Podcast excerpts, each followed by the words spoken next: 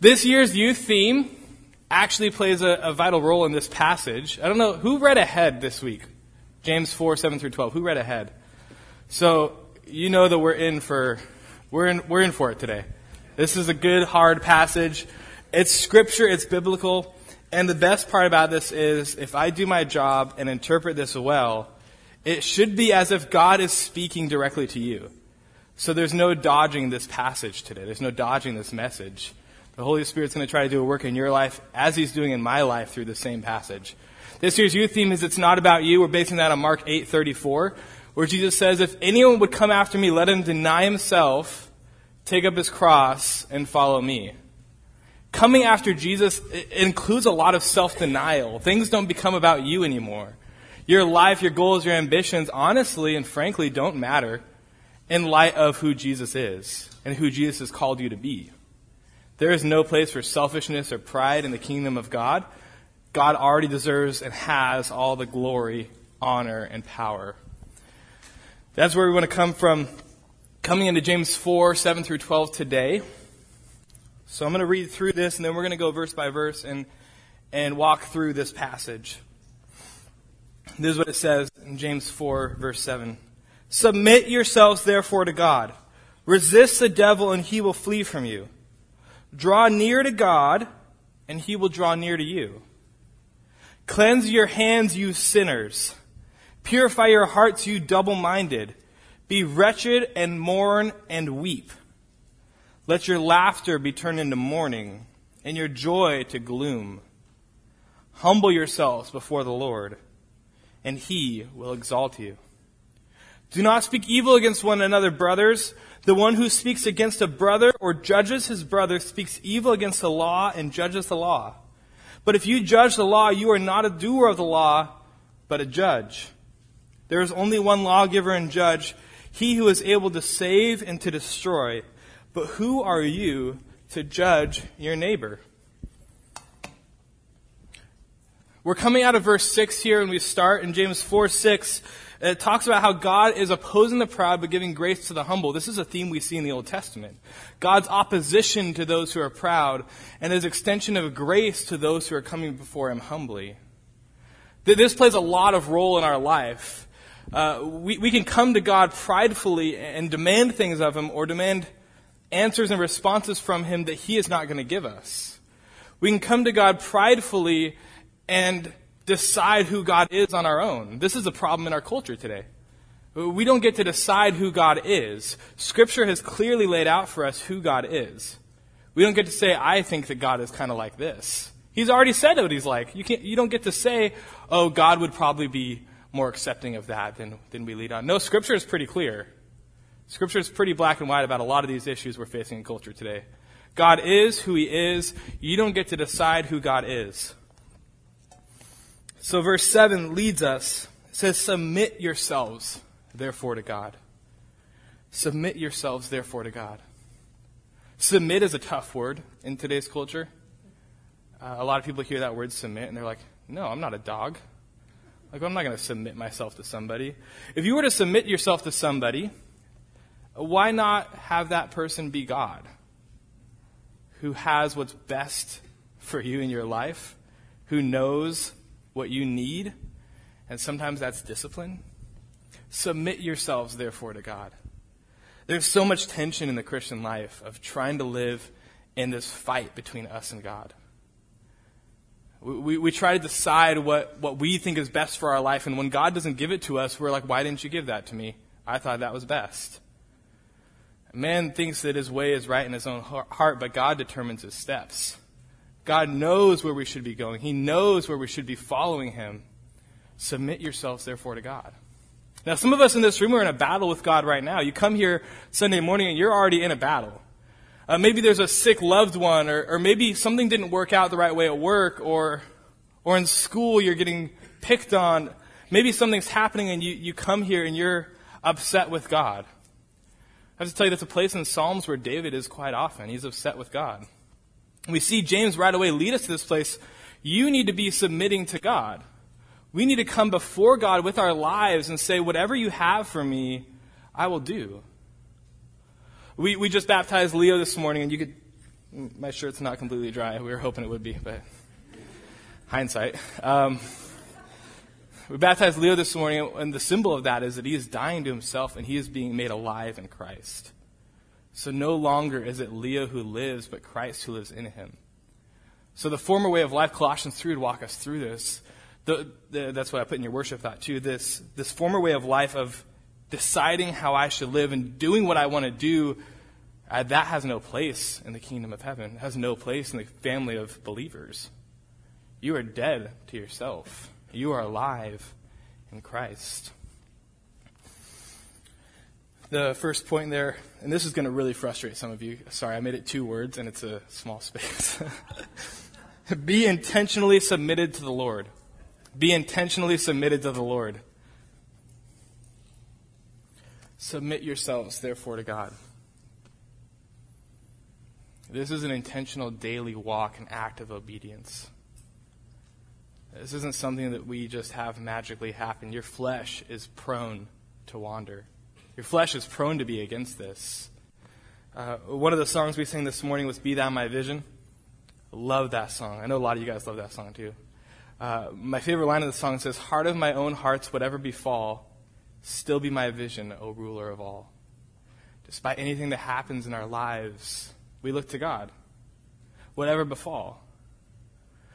Uh, events in our lives, uh, temporary things shouldn't change our focus of worshiping God, shouldn't change our vision of following God. And it does it so often. Uh, Corinthians walks us through this. The things that are seen are temporary, but the things that are unseen are eternal. This light momentary affliction has nothing compared to the eternal weight of glory. And yet we have these events come in our lives and we get so thrown off. And that song is a cry of my heart that whatever happens, that Jesus would still be our vision. Submit yourselves, therefore, to God, he says. Next thing he says, resist the devil and he will flee from you. Resist the devil and he will flee from you. Now, what this doesn't look like is it doesn't look like, oh no, I'm being tempted. Have Satan go away, and then you're all fine and dandy for the rest of your life. It's not what that looks like. Resisting the devil is a daily, intentional resistance against Satan and his schemes. It's staying away from the house of temptation. It's like Joseph running from Potiphar's wife, leaving his cloak behind. Resisting the devil isn't a, a, a one moment thing, it's a daily, hourly, minute by minute, second by second resistance against the devil and his schemes. I don't remember who said, but some, somebody once said, one of the devil's greatest lies is convincing the world he doesn't exist. One of the devil's greatest lies is convincing the world he doesn't exist. Spiritual warfare is a real thing. James even walks us through that really briefly here. That the devil is, the devil and his demons are out to stop Christians from doing God's work. And so in resisting the devil, we are intentionally staying submitted to God. When the devil comes and starts to tempt us with things, we should not be in those areas. If it's your phone, if it's your iPad, if it's your laptop or computer, maybe those things need to be getting rid of. It's not proper English. Maybe you need to get rid of those things. Uh, people lived without phones for a long time. Um, we can live without phones. If these things are causing us to stumble in our walks with God, maybe we, not, we should not have those things in our lives. Resisting the devil is daily, second by second obedience. Not getting near these areas of temptation, but allowing God to guide and direct our lives. It's better for one eye to be removed than for the whole body to be cast into hell. Submit yourselves, therefore, to God. Resist the devil, and he will flee from you. Draw near to God, and he will draw near to you. Draw near to God, and he will draw near to you. This is a thing that we see in the Old Testament, too, in the Psalms, that those who draw near to God, God also draws near to them. This doesn't look like an emotional feeling that God is close to you. Although that might come with it, drawing near to God is also intentional. Drawing near to God means doing the things that James has been walking us through.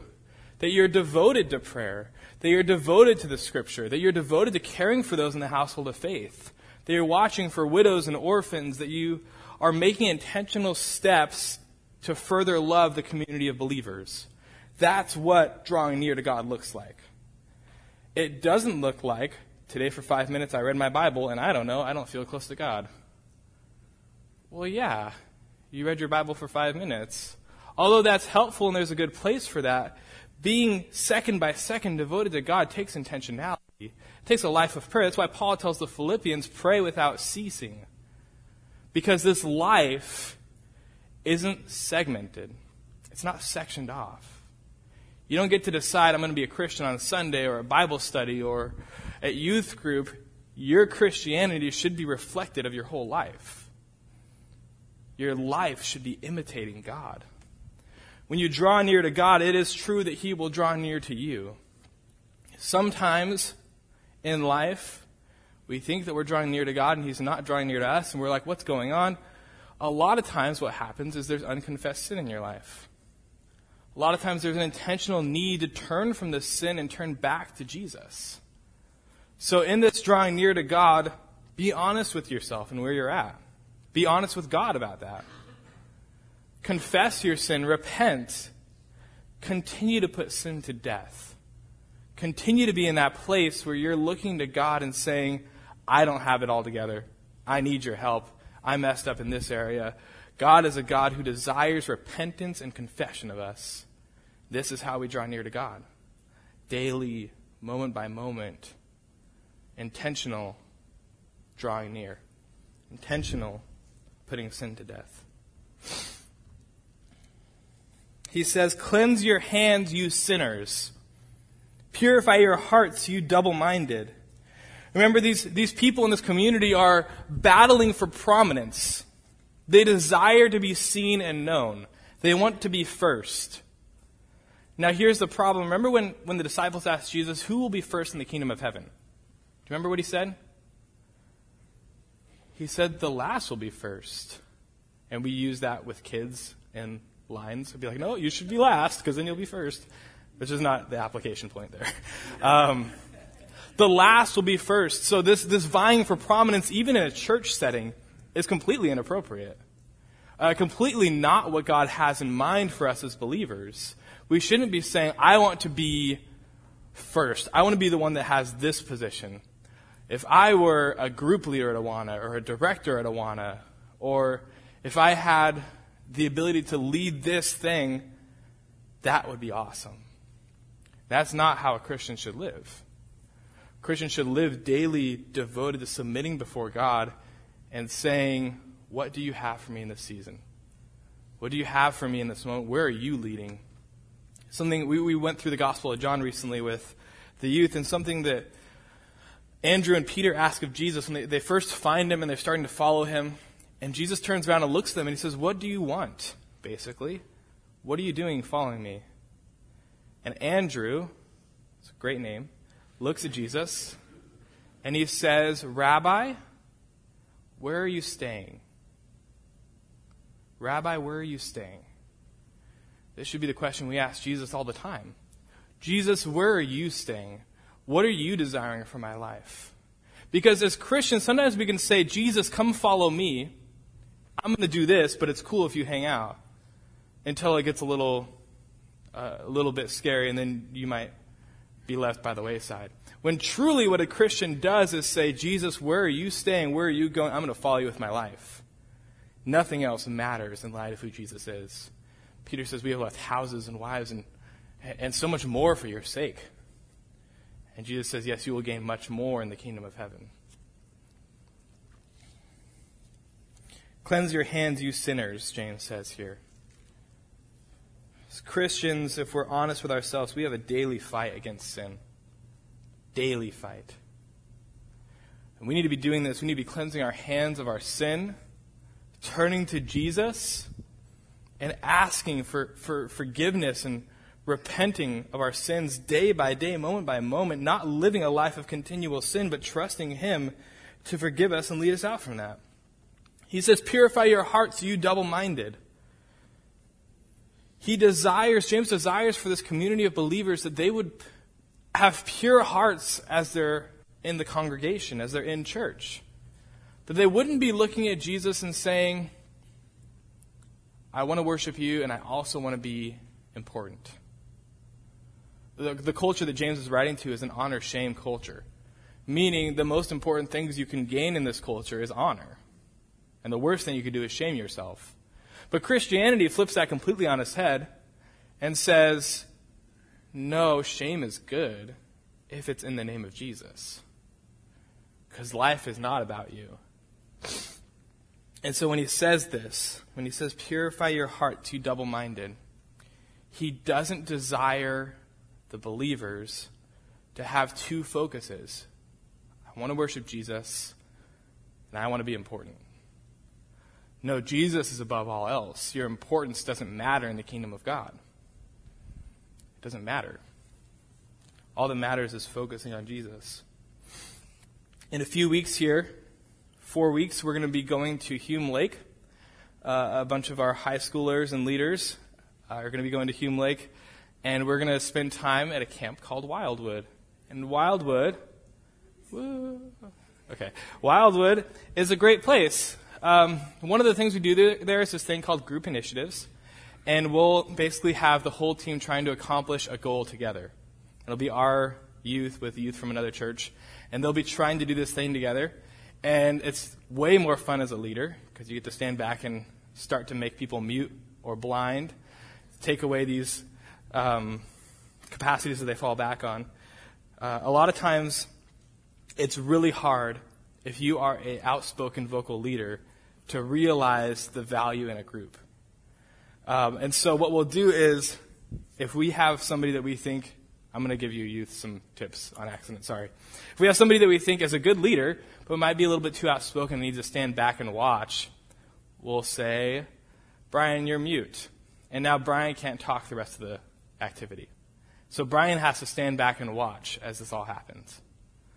I think that's actually super helpful. Um, I think it's helpful in our own Christian lives because sometimes, sometimes there's like 35 ways to do something, but we think that there's one way to do something. And so we'll be like, this is the only way to do this, and if we don't do this this way, it won't work out. When in reality, sometimes God is trying to say to you, stand back and watch. Watch these people actually do something. Uh, watch these people do something that you didn't think could be done without you. Uh, I think that's super helpful to stand back in humility and allow God to lead uh, through people that aren't you sometimes. Purify your hearts, you double minded. Don't desire prominence or leadership in these ways. Verses 9 and 10, we're going to switch gears a little bit. Uh, a life of humility is required for Christians. A life of humility is required for Christians. This isn't optional. You don't get to decide whether or not you want to be humble because you're going to decide pride every time. Life of humility is required for Christians. This is what James so lovingly says. I don't mean that sarcastically. Be wretched and mourn and weep. Let your laughter be turned to mourning, and your joy to gloom. Humble yourselves before the Lord, and he will exalt you. He starts off by switching this um, Old Testament blessing and flipping it on its head. Be wretched and mourn and weep. Sin is taken seriously in the kingdom of God. Sin is taken seriously in the kingdom of God. When James looks at this community, he's saying, you don't get to be playing around in your sin and playing Christian on Sundays or Thursdays or at Bible study. Um, that's not something that we do as Christians. If you are in sin, be wretched and mourn and weep. Here's the truth sin is what put God's Son on the cross. Sin is the reason why God poured out his wrath on Jesus. So when we start to do things like, I don't think that's that bad. I don't think that that's a problem. I can do this a little bit and quit any time. We start to look at Jesus on the cross and say, I'm not sure that you needed to suffer that much because I just decided what sin is. And that is a terrible, scary place to be. No, there's going to be a day where we stand before God in judgment, and He's going to look at us. And if we decided that we were the Lord of our life, if we decided that we were the ones dictating how, how we live, I'm afraid that He's going to do what he does in Matthew 7 and look at some of us in this room. And we're going to come to him and say, Lord, Lord, didn't we prophesy in your name? In your name do many miracles and cast out demons. And he's going to look at you and he's going to look at us and say, I never knew you. Away from me, you evildoer. Look, Christianity isn't something we put on and take off. It's not a t-shirt. It's not, it's not an article of clothing. Uh, Christianity is daily, moment by moment devotion and killing of sin before Jesus. And so when we sin, don't take it lightly. Because God didn't take it lightly. It cost the life of his son. This is something that we do sometimes in the church. We don't want to offend people. We don't want to step on any toes, and we don't want you to feel bad. If you're in sin, you should feel bad. That, that's okay. You should feel bad. Um, you should be having your toes stepped on. In fact, that's what Jesus asked us to do in Matthew 18. You remember that? If any of you are caught in sin, let you who are spiritual restore him in the spirit of gentleness. That, that we, we confront our brother who's in sin and we say, That's not good in your life, brother. We do it out of love and in gentleness, but we say that needs to die. There's no place in this life for pride. There's no place in this life for that sin. And so in love, we address our brother. And, and honestly, that hurts sometimes to have people come to you and say, that's sin and that needs to be dead. And our pride, we can, we can push that back and say, no, I know what I'm doing and I'm right. But God's asking us in humility to say, that does need to die. My sin needs to be put to death. James says, be wretched and mourn and weep. Sin is no joking or laughing matter in the church. The life of a Christian, sin is going to be put to death. If you don't put it to death, God will. He says, Let your laughter be turned to mourning and your joy to gloom. As Christians, sometimes we can delight in the things that God hates. That cost Jesus his life. The whole purpose of why we're here is because we believe that Jesus paid the price for our sins. Sometimes we can justify this by saying, I know God will forgive me. I know Jesus will forgive me if I do this. And in doing that, we're cheapening his grace. The grace that was so costly that it cost Jesus his life, we're looking at him and saying, It's okay. I can do it again. It's okay. The world doesn't need to know that I follow Jesus with my whole life. It's okay. I can lie to the world about who Jesus is. We start to make exceptions for things and stop basing things on Scripture and finding things and founding things in Jesus.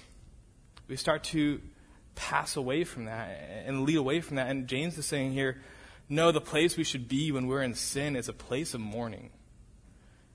Until you are right with God, don't laugh. Don't have joy. Mourn and weep over the sin that killed the one that you claim to be your Lord and Savior, the one that I claim to be my Lord and Savior. Weep for that sin. He says, Humble yourselves before the Lord, and he will exalt you. Humble yourselves before the Lord, and he will exalt you. God's desire for believers through James here to this community is that they be humble. That they come before God and recognize who he is so they can recognize who they are that God is all of these names on our walls. He is judge. He is living God. He sanctifies. He's our righteousness. He is fully just, fully God. He is the word of truth, and he will one day come back to judge the world. And so, recognizing who Jesus is then should immediately humble ourselves. Say, wow, how do I even have a relationship with this good God? how am I even able to stand before him in prayer and bring my request to him? James echoes again an Old Testament saying here that, that those who humble themselves before the Lord will be exalted in the kingdom of God. Recognizing who we are before God is vitally important to the life of a Christian. That if we come before Him and say, God, I'm a sinner and I need help, He's not going to be like, whoa, no way. He won't be shocked by that. He died for your sin. You'll come to him, you'll say, I'm a sinner, I need help. And he'll welcome you in and say, Yes, you do. Let's work on that. Humble yourselves before the Lord, he will exalt you. Verses 11 through 12 says, Do not speak evil against one another, brothers. The one who speaks evil against a brother, the one who speaks against a brother or judges his brother speaks evil against the law and judges the law. But if you judge the law, you are not a doer of the law, but a judge. There is only one lawgiver and judge, he who is able to save and to destroy. But who are you to judge your neighbor? Some of you already underlined or highlighted that, and I want to caution you on that, because we'll explain that in a second. Um, 11 through 12, you are not God. That's your point. You are not God. You're not. I know that sometimes we, we might not actually think to ourselves, I'm God. But by our actions, we can be dictating that. I'm the one who's God. I'm the one who's living life the way I want to, and I'm making these decisions. You are not God. You don't get to do that. So he walks through this passage here and he says, Do not speak against evil against one another, brothers. The one who speaks against a brother or judges his brother speaks evil against the law and judges the law. So James is, is echoing that humble yourselves before the Lord and he will exalt you. And he's looking at these people and he's saying, You don't get to decide the laws. You don't get to execute judgment and condemnation. Although, stipulation, he's not saying you don't address each other. You don't confront each other on sin, because we just talked about that. That is what we do as Christians. Matthew 18 spells that out for us. We do confront each other on sin. Uh, what he's saying is you don't get to make up these laws and these judgments. You don't get to execute those things. Anything that's not in Scripture, you don't get to make up and say, well, there's no blue shirts in church, so too bad for you wearing blue shirts. I don't get to decide that. God's already spelled out in Scripture what, what is good and what isn't good. Um, and that's what was happening in this community. These believers were doing this. They were, they were saying, this is good and it's not in Scripture. And then they were judging each other for it and saying, ah, you didn't do that. You wore a blue shirt to church, so now I have to confront you. That's not what's happening here. If you judge the law, you are not a doer of the law, but a judge. In doing this, they were placing themselves above what God had commanded them. They were saying, I'm the one who can execute and determine what is good and what is right. And in so doing, they were placing themselves in the place of God. He ends by saying there's only one lawgiver and judge, he who is able to save and to destroy. But who are you to judge your neighbor? Man, that, in, in modern popular Christianity, that phrase, who are you to judge your neighbor, that's like the golden phrase judge not. Yeah. It's true, but it's also true that we are to confront each other on sin. Paul says, judge with sober judgment. Bear each other's burdens. Hold each other accountable. Live life together in Christ. I don't get to look at my brother or sister in sin and say, you know, they're going to slip up and their walk with God's going to suffer, but Judge not. I don't want to step on any toes and offend anyone. So I'm going to let their walk with God suffer and let them backslide and fall away from Christ. How unloving would that be?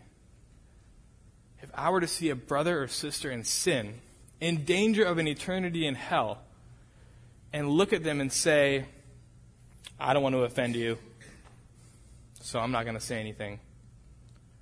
Man, that must mean I hate that person. If I believe what God says to be true, if I believe that sin distances us from God, distances us from other believers, distances us from ourselves, then when I see a brother or sister in sin, if I don't address it lovingly and in gentleness, then I am doing them a great misservice as a brother in Christ. Sin needs to be addressed. We do need to judge in some sense, not executing punishment, not determining what the law is, but weighing whether or not what is being said and done is right. Listen, uh, Christianity is a serious thing.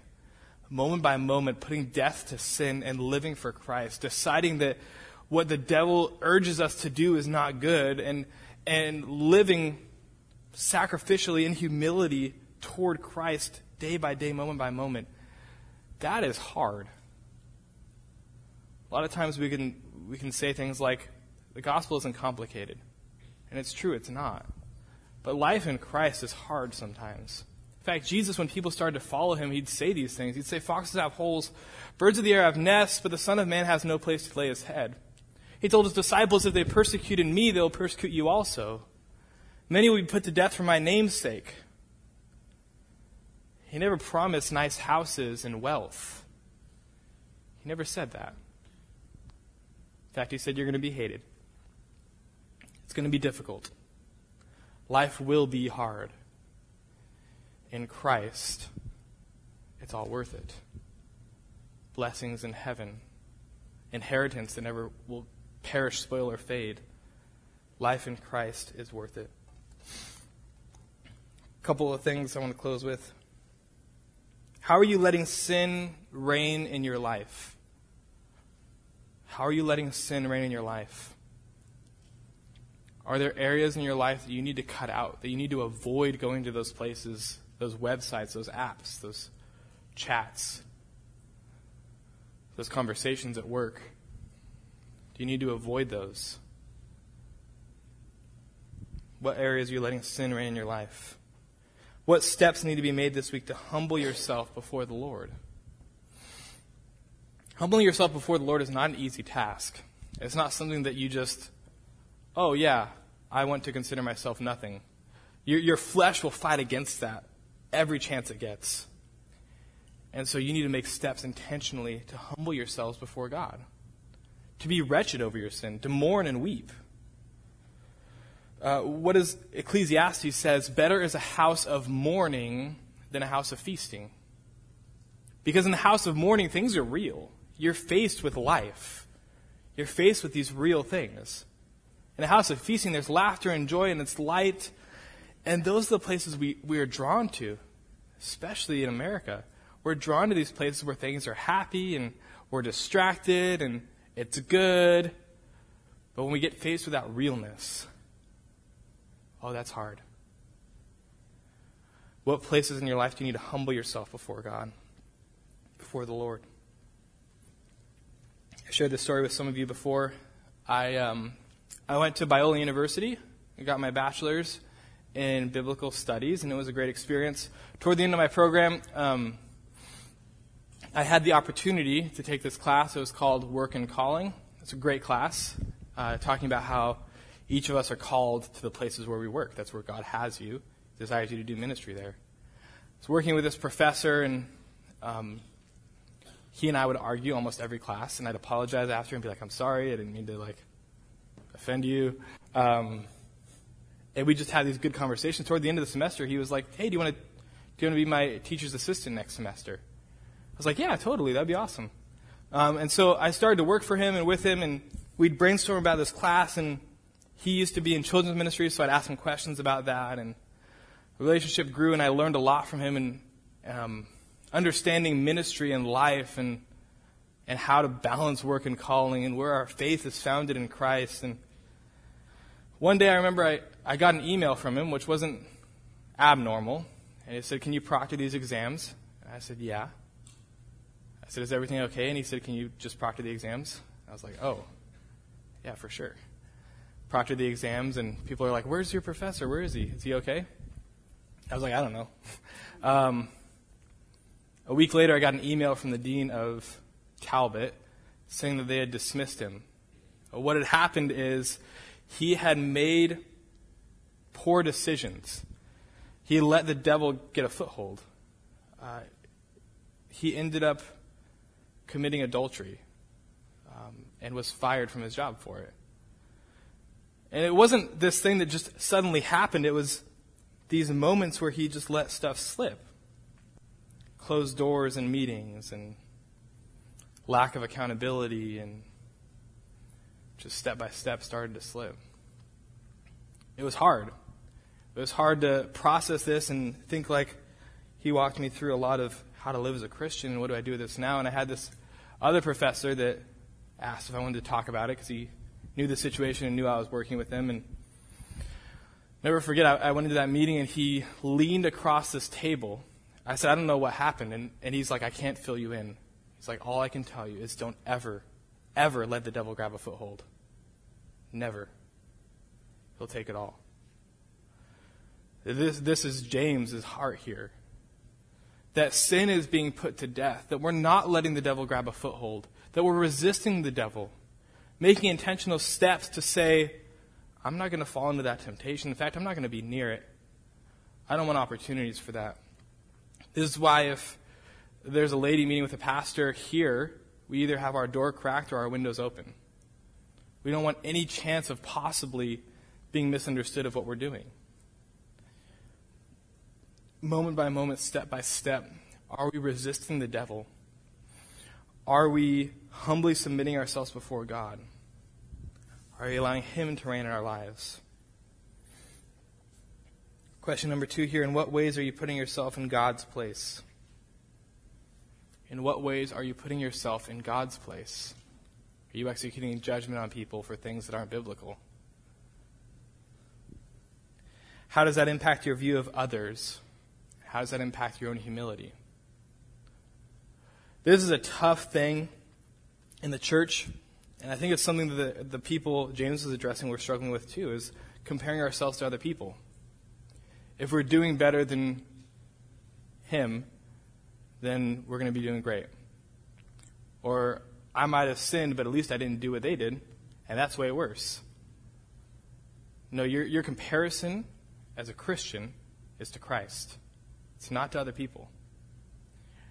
You don't need somebody else's walk. You need your walk with Christ.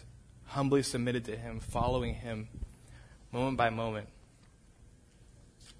Don't put yourself in God's place.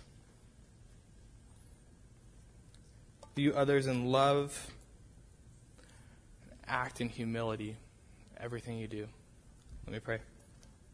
Lord, thank you for this morning and the joy of baptism and the realness of this passage in James. I ask that you would help us to mourn and weep for our sin, that we wouldn't desire to be a place of feasting when there's sin in our lives. Lord, please put that to death, whatever it takes in our lives, Lord.